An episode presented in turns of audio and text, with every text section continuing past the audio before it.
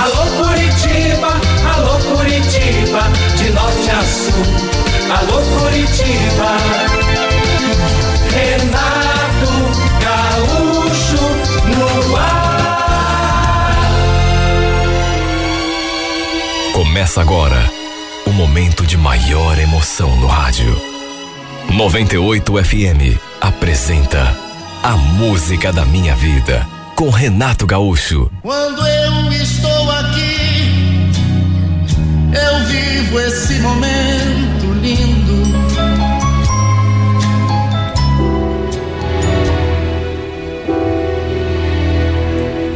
Olha, para começo de conversa, me desculpem, mas eu preciso dizer, eu não sou nenhum bandido. Fiquei preso por quase dois anos, mas não sou bandido. Tudo bem, pisei na bola, errei, mas eu paguei pelo que fiz. E tudo aconteceu num momento de fraqueza e de bobeira, que eu juro nunca mais vai se repetir. Me deixei levar por opiniões erradas, falsas amizades. Acabei, de certo modo, me deslumbrando por um mundo do qual eu não fazia parte e no fim acabei me dando mal. Fui preso e passei, repito, quase dois anos na cadeia. E só Deus sabe o tamanho do meu arrependimento. Não tinha um dia que eu não me consumisse de arrependimento. Jurei a mim mesmo que depois que saísse dali, jamais voltaria. Pelo contrário, faria de tudo para ser uma pessoa honrada, como aliás eu sempre fui, antes de conhecer aquelas pessoas que acabaram me influenciando a me tornar a pessoa que eu não era. Não vou nem entrar em muitos detalhes, até porque nem vem ao caso. Na época, lembro que eu tinha uma namorada e a família da Simone, além de evangélica, era assim toda certinha. Fico só imaginando a reação dos pais dela quando souberam que eu tinha sido preso. Aliás, através da minha mãe, que ia me ver toda semana, eu soube do que a Simone e a família dela pensaram a meu respeito. Depois do que, enfim, um dia inclusive, eu perguntei. Não queria perguntar, eu queria, mas sabe, aquilo começou a, a me incomodar de um tal modo. Então, na terceira visita da minha mãe, eu fui obrigado a perguntar. E a Simone, mãe? A senhora falou com ela? Pediu que ela viesse aqui me ver? Minha mãe já fez aquela cara. Olha, Vidal, acho melhor você tirar essa moça da cabeça, viu? Ela falou que não vem ver você, mas nem amarrada.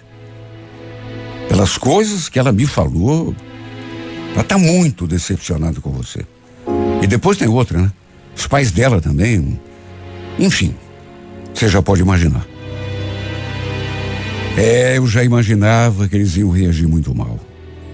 Só que, puxa vida, pensei que ela gostasse de mim, que fosse ficar do meu lado, que fosse pelo menos me visitar, mesmo que fosse uma única vez. Mas não. Através da minha mãe, eu soube que ela não queria mais saber de mim.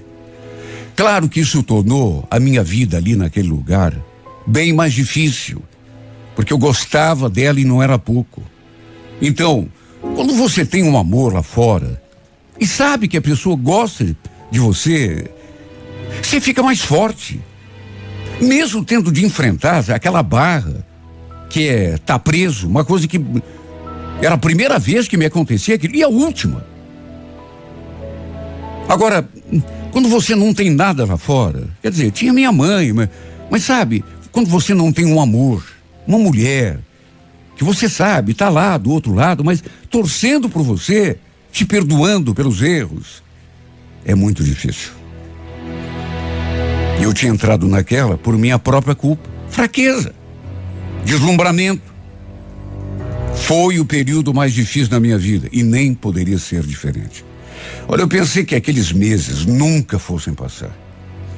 Só que apesar do tempo em que eu fiquei ali, procurei a Simone logo que ganhei liberdade.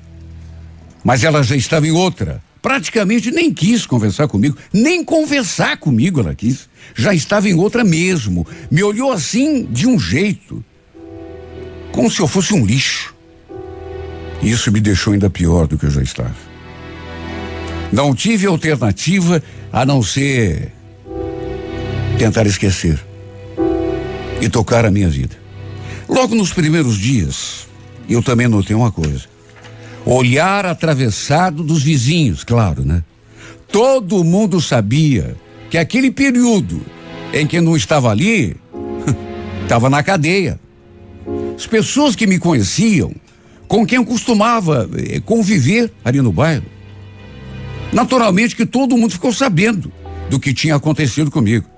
Aliás, mesmo quando ainda estava preso, minha mãe me contava que tinha vizinha que tinha virado a cara para ela, que não tinha nada a ver com o erro que eu tinha cometido. E se tinham feito isso com ela, não tinha nada a ver com com o meu erro. Imagine então o modo como me trataram. Até amigos meus me viram as costas quando fui procurá-los.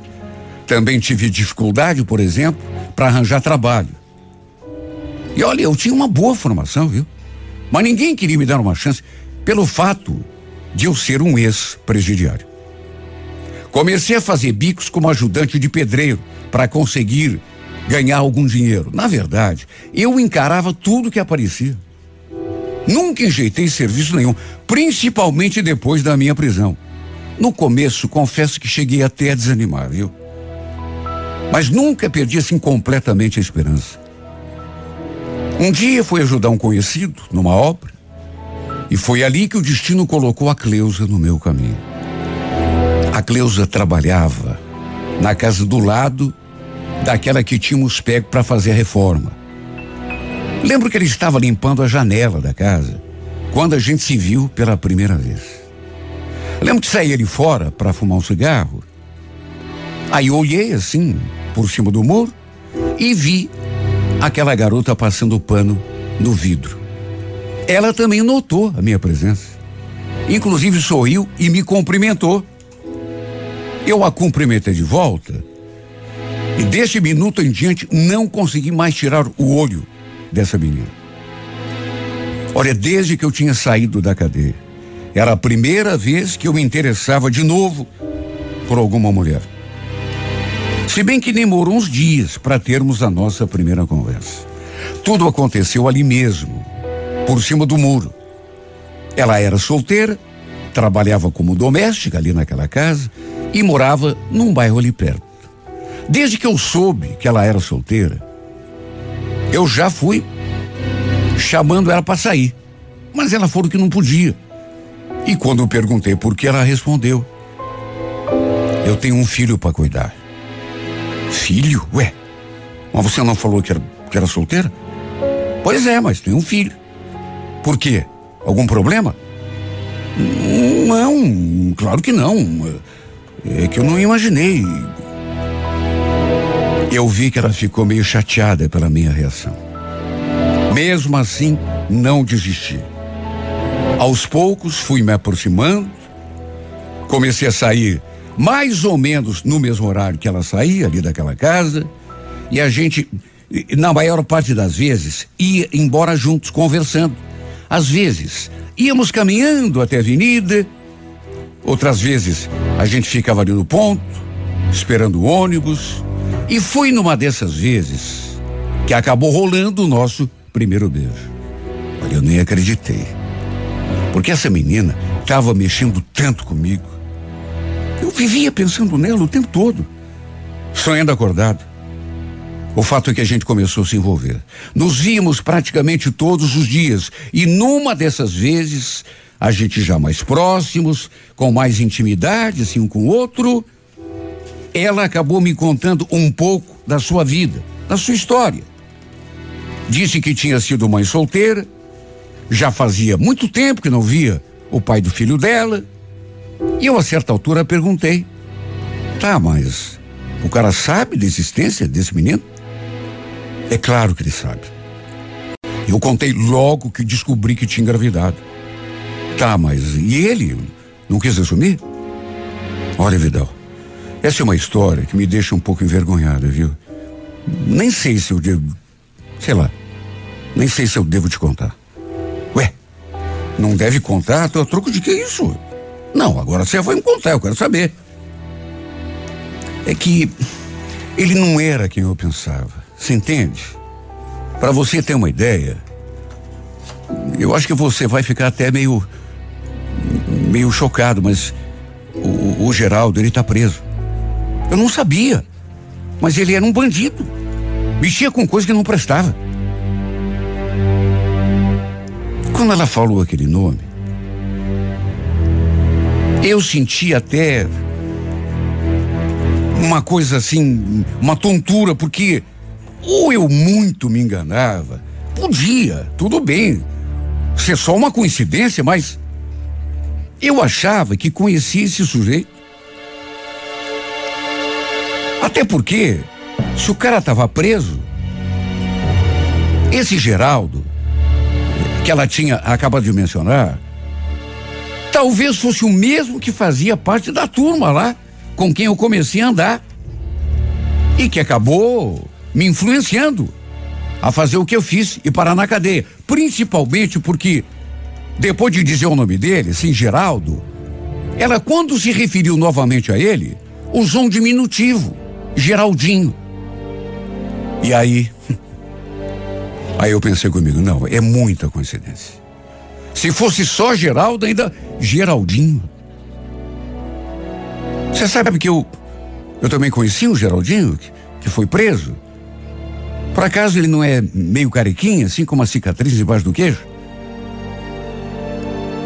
Ela me olhou espantada. Ele mesmo. Mas você conhece ele? Nessa altura fui obrigado a mentir. Menti. O que, que eu podia fazer? Falei que o conhecia apenas de vista. Porque, na verdade, era um conhecido de um conhecido meu. Mas que a gente nunca tinha tido assim muita intimidade. Na verdade, tínhamos ficado presos juntos.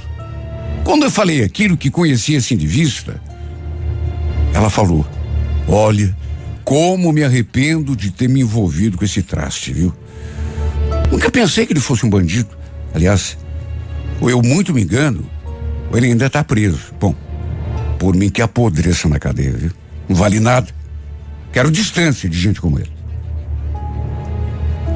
Olha, nessas alturas, eu já estava sentindo até dor de barriga.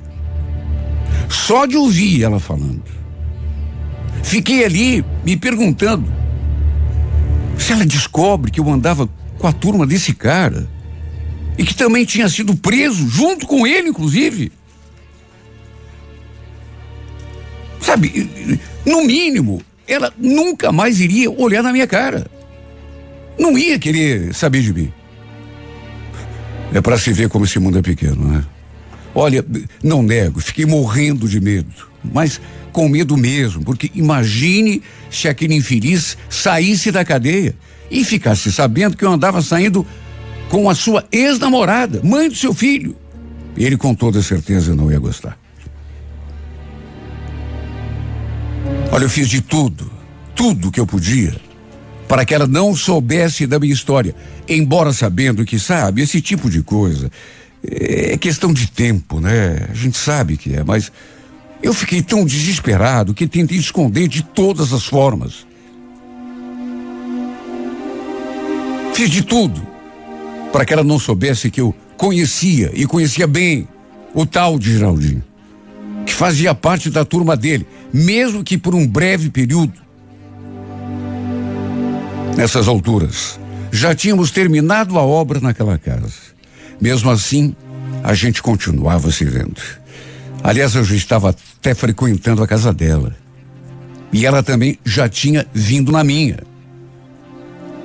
Filho que ela tinha era novinho ainda. Tinha um ano e nove meses. Eu já tinha certeza de que o pai do menino era mesmo. O mesmo Geraldinho que eu conhecia. Até porque a Creuza tinha me mostrado uma fotografia dele. Quando vi seu rosto espantado naquela foto, só Deus sabe o que eu senti. Repito, se ela soubesse que eu conheci o cara, que tinha andado com ele, inclusive sido preso junto com ele, ela terminaria tudo comigo. Mas não tenho dúvida. Repito o que disse no começo desse meu relato. Não era nenhum bandido, nunca fui. Fui preso por uma fraqueza, por conta de uma fase complicada que eu tinha vivido na minha vida, mas ela jamais entenderia. Por isso fiz de tudo para que ela não descobrisse essa parte torta da minha vida. Em casa, por exemplo, esse era um assunto proibido quando eu a levava lá. Fomos levando o nosso namoro até que um domingo estávamos ali na casa dela. Tínhamos acabado de almoçar. Aí fomos pro quarto assistir um filme, eu, ela e o menino. Foi quando sua mãe apareceu ali na porta. Cleusa, tem uma pessoa lá no portão querendo falar com você. Eu acho melhor você ir lá falar com ele antes que ele entre, né? Olha, juro que eu eu não percebi de quem, a quem que ele estava referindo. Até porque podia ser qualquer pessoa. Mas aquela parte da frase, acho melhor você ir até lá antes que ele entre. Olha, me deu um tremelico porque. Será, meu Deus? Será que. O que eu achei estranho? Ela falou aquilo, assim, olhando para a filha, mas sem tirar os olhos de mim. Olhou para a filha, entendeu? E aí falou aquilo, mas aí virando o olho para mim, como se estivesse eh, dando aquela notícia para ela, mas também para mim. Curioso. Perguntei quem era a pessoa. E ela apenas falou que era para eu ficar ali no quarto e deixar que a Cleusa resolvesse aquilo. Depois eu vi ela fazendo um sinal assim para Cleusa, com os olhos, como se fosse uma indireta. E também notei que a Cleusa perdeu a cor. Ela levantou, pediu para eu não sair dali, para ficar cuidando do menino e saiu. Mas quem disse que eu fiquei ali? Estava curioso, aliás, mais do que isso, desconfiado. Fui até a sala e saí na janela para ver quem era a pessoa.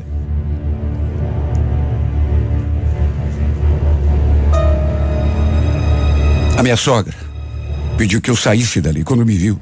Só que já era tarde. Eu já tinha visto quem era.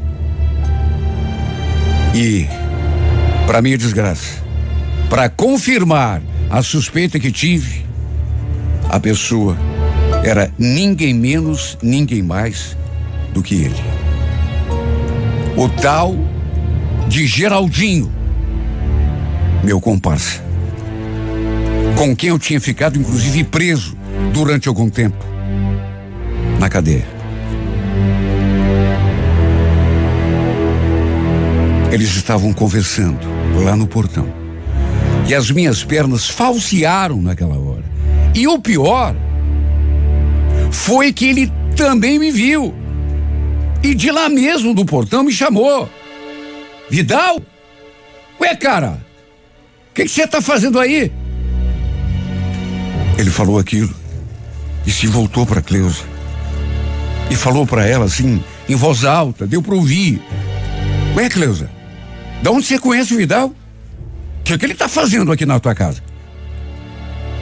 Nisso ela se virou na minha direção, depois se voltou para ele de novo e perguntou: Ué, você se conhece? Não gosto nem de lembrar da bagunça que tomou conta daquela casa. Porque ele, naturalmente, quis saber o que eu estava fazendo ali.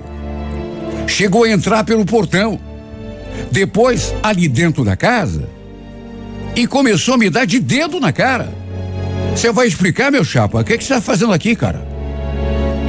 Dona Rosa, prevendo a encrenca, disse que ele não era bem-vindo ali, pediu que ele fosse embora, senão ia chamar a polícia. Mas ele retrucou. Não vou embora coisa nenhuma, dona Rosa. Quero saber o que que tá rolando aqui. Eu vim para conhecer meu filho, saber da Cleusa. E aí dou de cara com esse sujeito aqui. Eu quero saber o que, que você tá fazendo dentro dessa casa aqui, Vidal. De onde que você surgiu? De onde que você conhece a Cleusa? Pensei que a gente fosse se atrair no soco. Que ele fosse voar em cima de mim. Mas aí o irmão da Cleusa chegou bem nessa hora e conseguiu meio que apaziguar a situação. Não muito, mas a muito custo convenceu o Geraldinho a ir embora. Ia voltar numa outra hora. Só que mesmo assim, depois que ele se foi, todo mundo me colocou contra a parede. Queriam saber que tipo de relação eu tinha com o Geraldinho. E quando tentei desconversar, o irmão da Cleusa falou. Ele me contou lá fora que vocês foram presos juntos, Vidal. É verdade isso? História é essa, cara? A cara que a Cleusa fez bastava por mil palavras.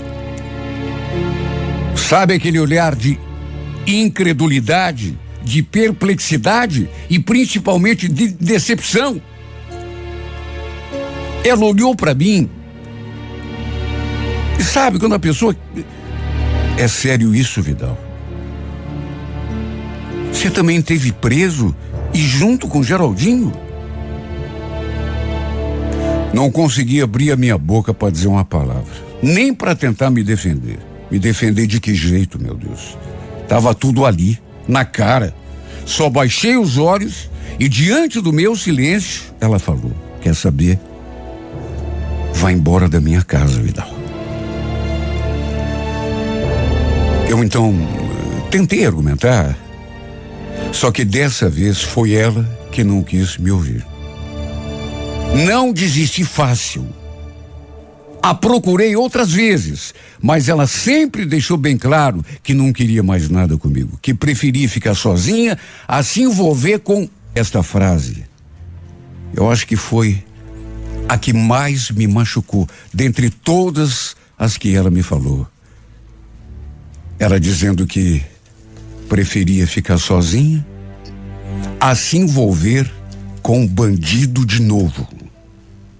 Olha como me doeu ouvir aquilo. Porque eu não sou nenhum bandido. Sou alguém que errou. Mas não sou bandido. E mesmo tendo errado, paguei pelo que fiz. Ela chegou a me acusar de ter me aproximado dela de caso pensado. Imagine. Eu nem sonhava em conhecê-la quando arrumei aquele bico. Do mesmo modo que nem nos meus melhores sonhos imaginava que fosse me apaixonar, viver aquele romance bonito que a gente estava vivendo. Foi coincidência me apaixonar justamente pela ex-namorada do Geraldinho. Um cara que eu tinha conhecido quando estava envolvido com aquela turminha barra pesada.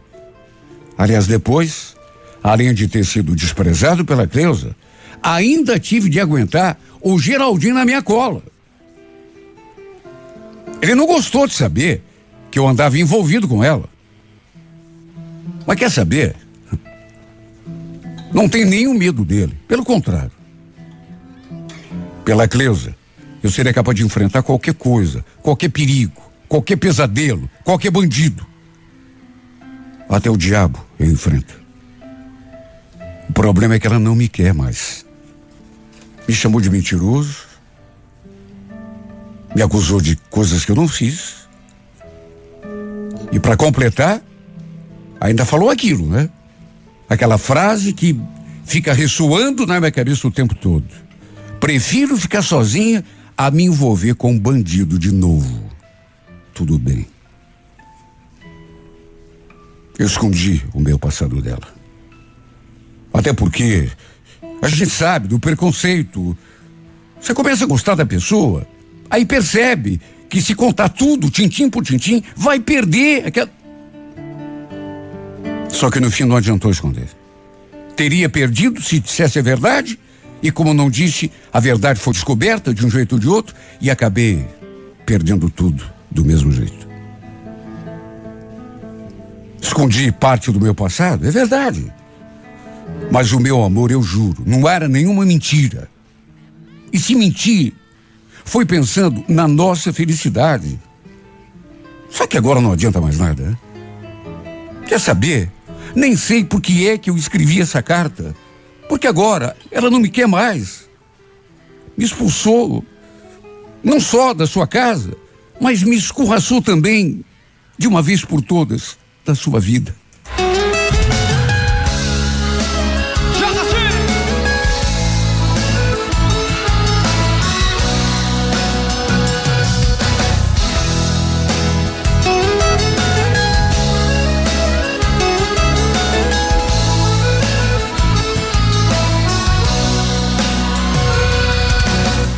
Eu não me imaginava sem você, meu bem querer, amor pra sempre. Só esses cabelos pretos me faz bem. Quando não tem, fico doente. Se você iria te. Na forma de um anjo mais lindo, iria te amar.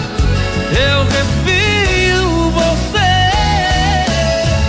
Só você não sabe o quanto eu te quero bem. Vou te fazer a minha vítima, minha refém.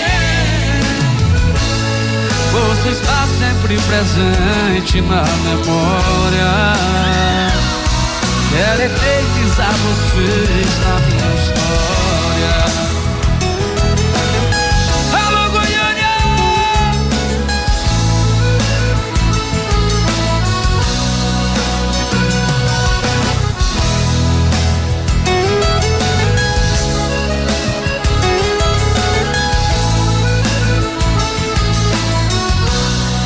98. Eu não me imaginava sem você, meu bem querer, amor pra sempre. Só esses cabelos pretos me faz bem.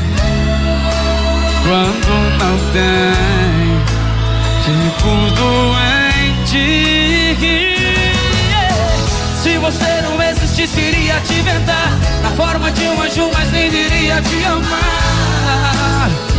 Eu respiro você. Só você não sabe o quanto eu te quero bem. Vou te fazer a minha vítima, minha refém. Você está sempre presente na memória. Quero eternizar você na minha história.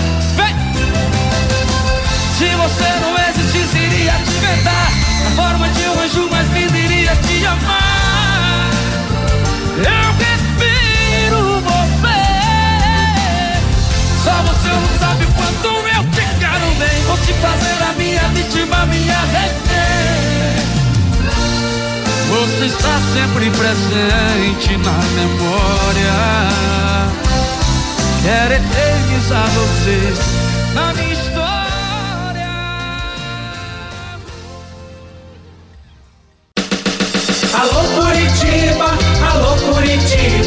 de norte a sul. Alô Curitiba. Renato Gaúcho no ar. Começa agora o momento de maior emoção no rádio.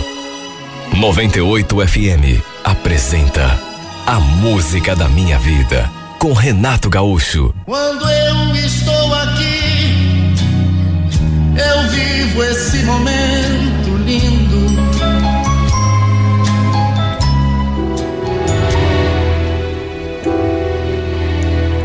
Eu não imaginei que por conta de uma briguinha à toa, ela fosse tomar aquela decisão. Depois da discussão que, repito, nem foi assim tão séria, pelo menos não do meu ponto de vista, eu tinha saído para tomar um ar, dei uma volta de carro e, ao voltar para casa, me deparei com aquela cena. A Elisângela, sentada no sofá, o olhar triste e aquela mala de roupa do lado.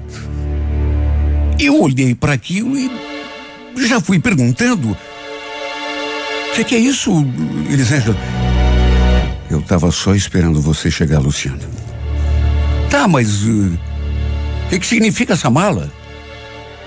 Tô indo embora dessa casa. Embora? Mas como assim? Não, você não pode fazer isso. Vamos conversar. Eu era apaixonado por ela. E seria capaz de fazer qualquer coisa para que ela desistisse daquela aquela ideia louca, sabe, absurda, de sair da nossa casa. Tanto que já fui me aproximando, ela sentada no sofá e, e pedindo que ela pensasse melhor.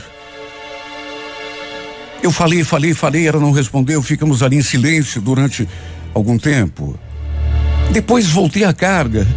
Esquece isso, Elisângela, por favor. Brigar todo casal briga, mas eu falei alguma coisa que te magoou. Se eu falei, eu, eu te peço perdão. Vai ser melhor assim para nós dois, Luciano. A gente não tá mais se acertando. Todo dia a gente discute por bobagem. Você sabe disso. Também não é assim, né, amor? Me dá uma oportunidade, pelo menos. É só isso que eu tô te pedindo. Ficamos ali naquele impasse, eu argumentando, tentando demovê-la daquela ideia boba, ela argumentando também, até que no fim eu pedi. Passa pelo menos mais essa noite aqui então. Aí amanhã você decide o que fazer da tua vida. Ela ficou me olhando, até que balançou a cabeça concordando. Até porque, nessas alturas, já era quase meia-noite. Antes que ela mudasse de ideia, peguei sua mala e já fui levando lá para o nosso quarto. Ela continua ali sentada naquele sofá, olhando para o nada, o pensamento longe. Mesmo com o adiantado da hora, acabei pedindo uma comida pra gente pela internet. A gente comeu em silêncio. Na verdade, sequer olhamos um pro outro. Até evitei ficar fazendo perguntas para evitar mais clima ruim. E depois, na hora de deitar, ela pediu que eu dormisse no sofá, porque queria ficar sozinha até para que tivesse tempo para refletir. Eu, eu naturalmente não fosse a barra. Concordei. Lembro que apaguei a luz, me ajeitei ali naquele sofá, fiquei ali olhando para o teto e me perguntando em que o nosso relacionamento estava dando errado, porque a gente se amava. Disso não tinha dúvida. Ela também gostava de mim, eu, eu tinha certeza. Agora, o que mais me doía é que a gente estava morando junto há tão pouco tempo sete meses apenas. Contando com o tempo de namoro, eram dois anos e meio de relacionamento. Eu, da minha parte, não tinha dúvidas de que ela era a mulher da minha vida. Era do seu lado que eu queria passar o resto dos meus dias.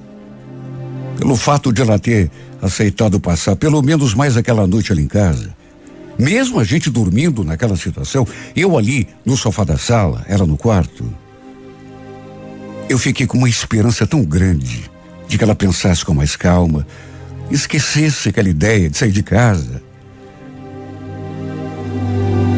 Dizem que não tem nada melhor do que um dia depois do outro, né?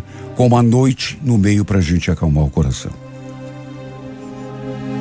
Eu, inclusive, pedi a Deus em oração que iluminasse o coração dessa mulher, que a fizesse desistir de me deixar. Tudo poderia ser resolvido. Se isso realmente acontecesse, sabe, se ela fosse realmente embora, eu sinceramente não sabia o que fazer da minha vida. Varei a madrugada pensando, até que peguei no sono. E quando despertei já era dia. Olhei o relógio, 15 para as sete da manhã. Só eu sei a vontade que me deu de ir até o quarto ver como ele estava.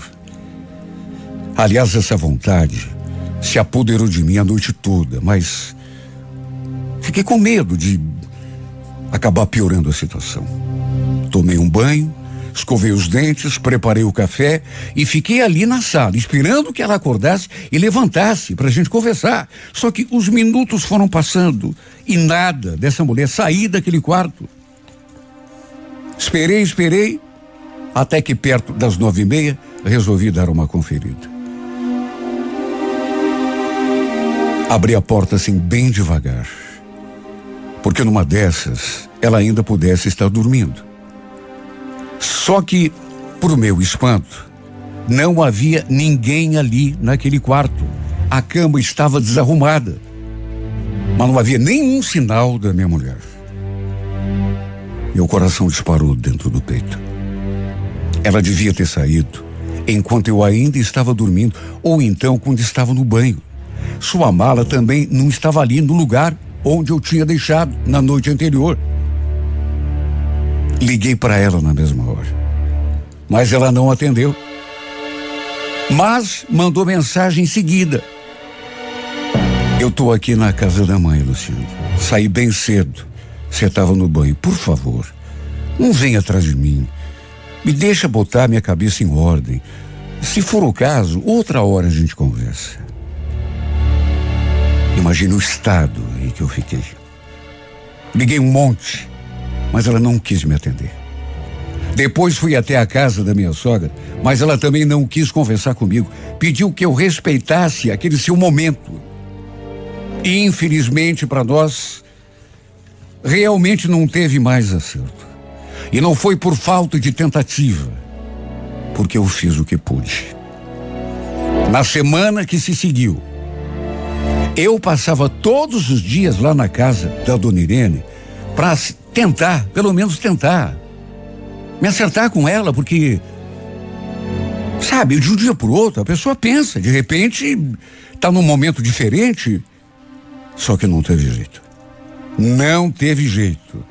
Só Deus sabe o quanto eu me churamiguei, me humilhei, mas ela realmente não queria mais voltar para nossa casa. Quer dizer, voltar até voltou, mas só para buscar o resto das suas coisas. E ainda voltou num horário em que eu não estava. Sabe, chegou a, a, a levar, inclusive, eletrodomésticos, coisas de cozinha, do quarto, do banheiro, dando a entender que realmente estava tudo acabado, não tinha mais jeito. Eu perguntei se havia outro homem, mas ela não respondeu. Apenas falou que isso não vinha ao caso, o que me deixou sem saber o que pensar. Olha, a minha vida ruiu desde que essa mulher me deixou. E nem podia ser diferente, já que ela era minha vida. Quando se foi, levou junto todos os meus sonhos, a minha alegria de viver. Apesar de tudo, tentei levantar a cabeça e seguir em frente. Mas sabe quando parece que tudo perde o sentido? Passou um mês, passaram dois meses, três, quatro, e ela realmente não voltou atrás.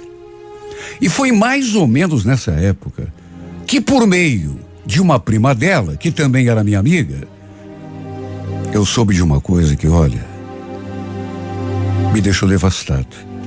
Quando a Gisele me contou aquilo, juro, eu não acreditei. Não sei se você está sabendo, Luciano, mas a Elisângela está grávida. Eu devo ter perdido a cor naquela hora. Só não desabei ali, na frente daquela menina, sei lá por quê.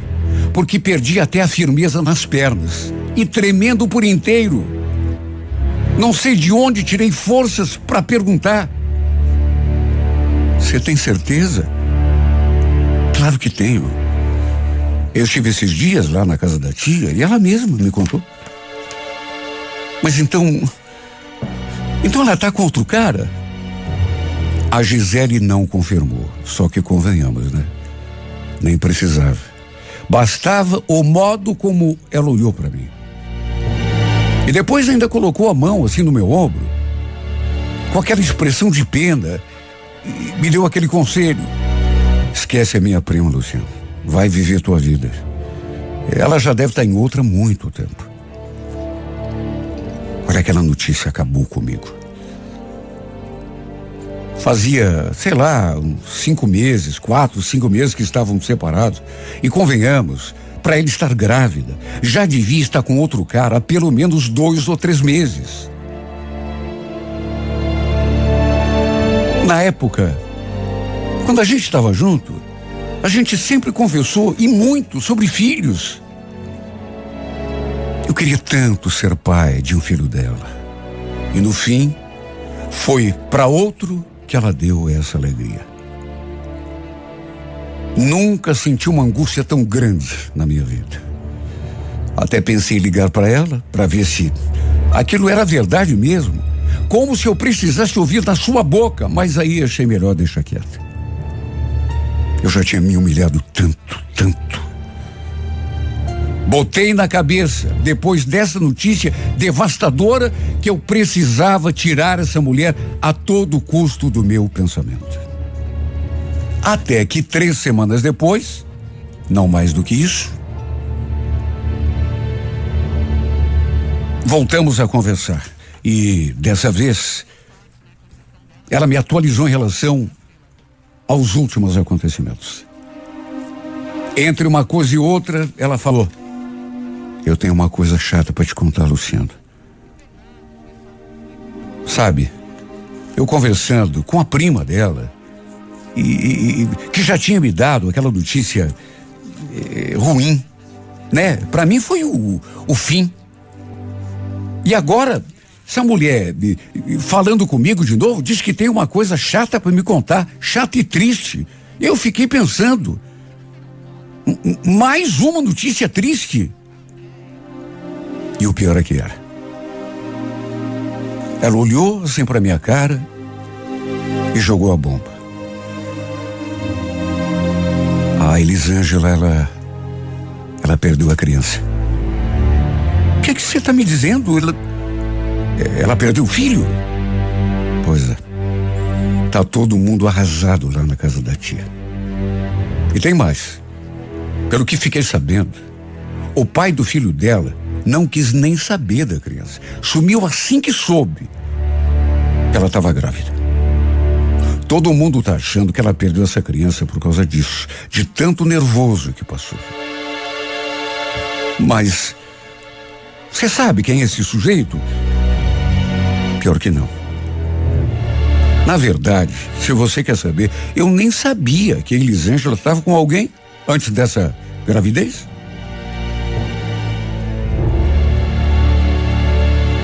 Imagine como ficou a minha cabeça. Fiquei triste por ela. Juro que fiquei. Porque ela devia estar passando por uma fase muito, mas muito difícil, deprimente, triste. Imagine, perder um filho. Mesmo no começo da gestação, deve ser a pior coisa que pode acontecer a uma mulher. Ela devia estar muito frágil, carente. Olha, eu talvez não devesse ter feito isso. Até porque ela podia não gostar. Pensar que eu estivesse querendo me aproveitar da situação para me reaproximar dela. Mas resolvi correr o risco. Eu fiquei tão chocado com aquilo que tinha acontecido. Me bateu aquela vontade, aquela ânsia de protegê-la, de cuidar dela. Que em vez de simplesmente ligar, dizer que sentia muito, oferecer minha ajuda no que ela estivesse precisando, eu comprei um buquê de flores, uma caixa de bombons. E mesmo correndo o risco de levar uma porta na cara, fui até a casa da dona Irene para ver a minha mulher. Sabe, eu precisava lhe dar pelo menos um abraço, dizer que sentia muito. Quem me recebeu à porta foi justamente a minha ex-sogra. Olhou assim para mim com uma certa surpresa. Olhou para as flores que eu trazia nas mãos, a caixinha de bombons, perguntou se eu estava bem. A Elisângela estava ali na sala. E naturalmente que também ficou surpresa com a minha visita. Luciano, ué, você aqui? Tudo bom? Eu soube do que aconteceu com você, enfim. Vim saber como que você tá. Dizer que eu sinto muito e. Ó, eu trouxe isso aqui para você. Juro, estava morrendo de medo de não ser bem recebido. Só que, para minha surpresa, o que aconteceu foi o contrário. Ela pegou as flores, cheirou, agradeceu e me convidou a entrar. Pediu que eu sentasse. Logo a dona Irene pre preparou um refresco, foi lá na cozinha, e, até para deixar nós dois ali a sós, né? E como eu esperava, e nem podia ser diferente, né? Ela estava muito, mas muito fragilizada. Dava para ver só no seu jeito. Eu acho que nunca tínhamos conversado tanto. Imagine, eu com medo de não ser bem recebido, dela inclusive nem querer conversar comigo, e no fim, acabei ficando até pro almoço. Ela também quis saber como estava a minha vida, se eu já tinha outra pessoa, se continuava morando na mesma casa. Quando falei que sim, ela lembrou. Então, sabe o que, que eu estava pensando esses dias? Lembra daquele quadro que a gente comprou lá na rua 15? Eu estava pensando em buscar. Posso? Claro que pode, imagine. Ela ficou de passar qualquer dia lá em casa para buscar o bendito quadro. Era um quadro muito bonito que tínhamos comprado de um desses artistas que expõe as suas obras ali no centro, próximo da Boca Maldita, ali na. Olha, eu não imaginei que fosse passar um domingo tão bom. Pensei que ela não quisesse mais me ver, nem falar comigo. Nos despedimos com um abraço bem apertado. E eu ainda falei que ela podia contar comigo para tudo. Quero só me ligar. Olha, voltei para casa me sentindo tão bem, apesar do nosso afastamento, do fato de ela ter engravidado de outro cara, depois ainda perdido o bebê. Foi tão bom vê-la de novo, conversar com ela, ganhar aquele abraço. Trocamos até mensagens no decorrer daquela semana. Mensagens comuns. Até que no sábado, ela perguntou se podia ir buscar o quadro. Imagine se não. Falei que a estava esperando. Ela chegou à tardinha. Estava tão linda. Assim que entrou, ficou olhando assim para todos os cantos, como se estivesse se recordando dos tempos de, enfim, não tínhamos vivido assim muito tempo ali dentro daquela casa, mas é lógico que havia recordações. Também nesse dia conversamos muito, sabe? Imaginei que ela fosse entrar naquele assunto assim, por sua própria iniciativa. Sinceramente, não pensei que ela fosse. Só que pelas tantas ela falou. Sabe que tem horas que eu me arrependo? Talvez eu tenha sido precipitada quando resolvi ir embora daqui. Você deve ter ficado muito magoado comigo, né? Sabe, não fiz nenhum comentário. Apenas fiquei olhando para ela, esperando que ela dissesse mais alguma coisa. Ele então sorriu, assim, um sorrisinho meio encabulado e perguntou: Você tá mesmo sozinho? Quem eu? Claro que tô. E você não andou trazendo nenhuma mulher aqui para essa casa? Para passar a noite com você? Falei que não. Que depois que ela me deixou, nunca mais sequer havia beijado outra boca na minha vida. E sabe o que, que era pior? É que era verdade. Nessa hora, ela se abriu num sorriso. Meu coração disparou quando. O impossível, sabe? Porque juro, eu, eu não esperava. De repente ela. Aquele sorriso tão lindo. Ela se aproximou assim de mim e eu perguntando a mim mesmo em pensamento: será que essa. Sem pensar em mais nada. Deixei ela se aproximar e encostar a sua boca na minha. Eu então a apertei tão forte nos meus braços e a beijei com tanta paixão. E um beijo foi puxando outro. E o fato é que começamos ali na sala e terminamos no quarto, em cima da minha cama. Ou por outra, a nossa cama. Porque nunca tinha deixado de ser dela também. Apesar do rumo que nossa vida tinha tomado. Olha, fizemos amor como nos velhos tempos. Como se aquela tempestade não tivesse atravessado a nossa vida. Foi a melhor noite que eu já tinha passado. No dia seguinte, levantei bem cedo e fiz questão de levar café na cama para ela. E para minha alegria, ainda passamos aquele domingo todo juntos. No fim, quando ela falou que precisava ir embora, falei que a levaria. Aí perguntei do quadro se ela não ia levá-lo. No que ela respondeu: Quer saber? Melhor deixá-lo aqui mesmo. Até porque, quem é que pode adivinhar o futuro? Eu entendi perfeitamente o que ela quis dizer. E só eu sei, talvez Deus também saiba, o quanto fiquei feliz. Era uma coisa que estava acontecendo que eu nunca julguei possível acontecer. No fim, a deixei na casa da sua mãe. Ela falou que tinha adorado passar aquele final de semana comigo que era uma eu era uma pessoa muito especial. Olha, só Deus é que sabe como voltei para casa, me sentindo nas nuvens. E foi desse modo que aos poucos fomos nos aproximando, pouco a pouco.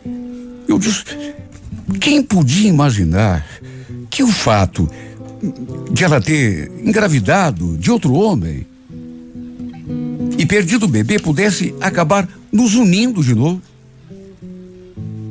Ela foi voltando aos poucos para nossa casa.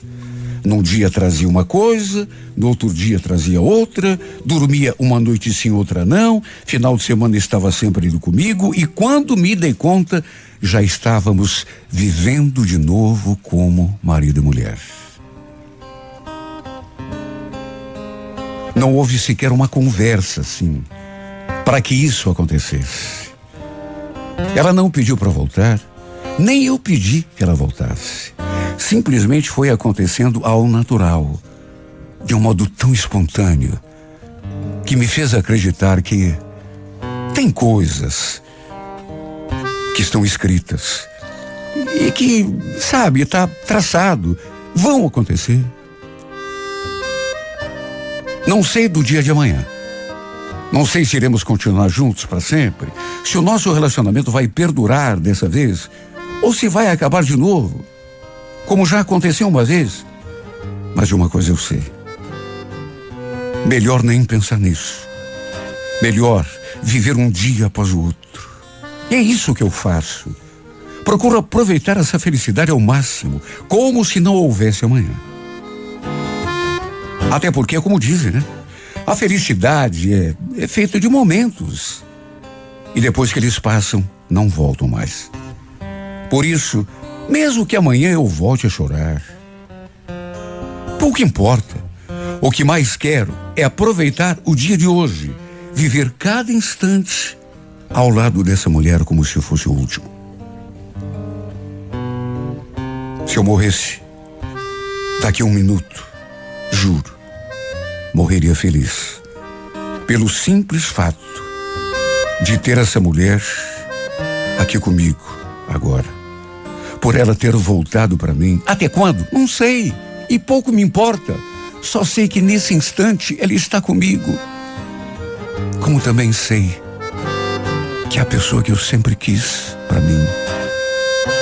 Por mais que o tempo passe, por mais que coisas aconteçam, por mais desencontros que haja entre nós, ela é a pessoa que eu quero para mim para sempre. Ela é a mulher da minha vida.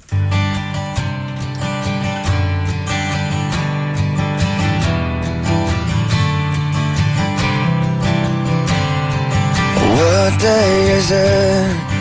And in what month this clock never seems so alive I can't keep up and I can't back down. I've been losing so much time.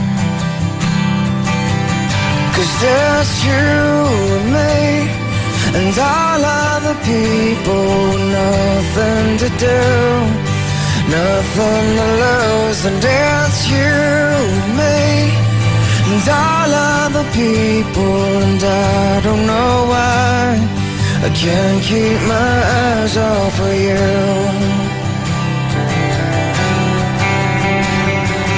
One of the things that I wanna say Just aren't coming out right. I'm tripping got my head spinning. I don't know where to go from here. Cause there's you and me And all other people. Nothing to do Nothing to prove. And that's you and me And all other people. And I don't know why I can't keep my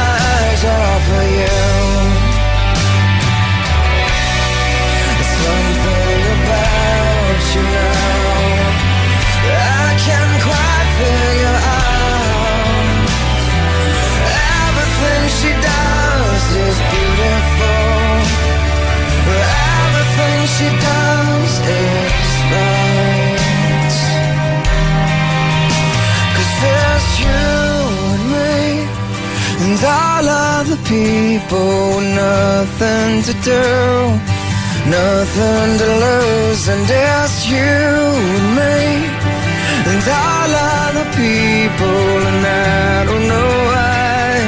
I can't keep my eyes off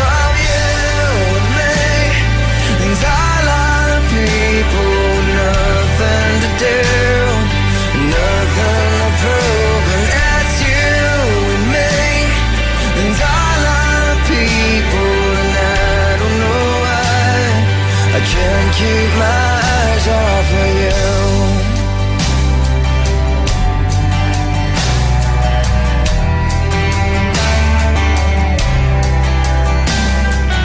What day is it? And in what my month this clock never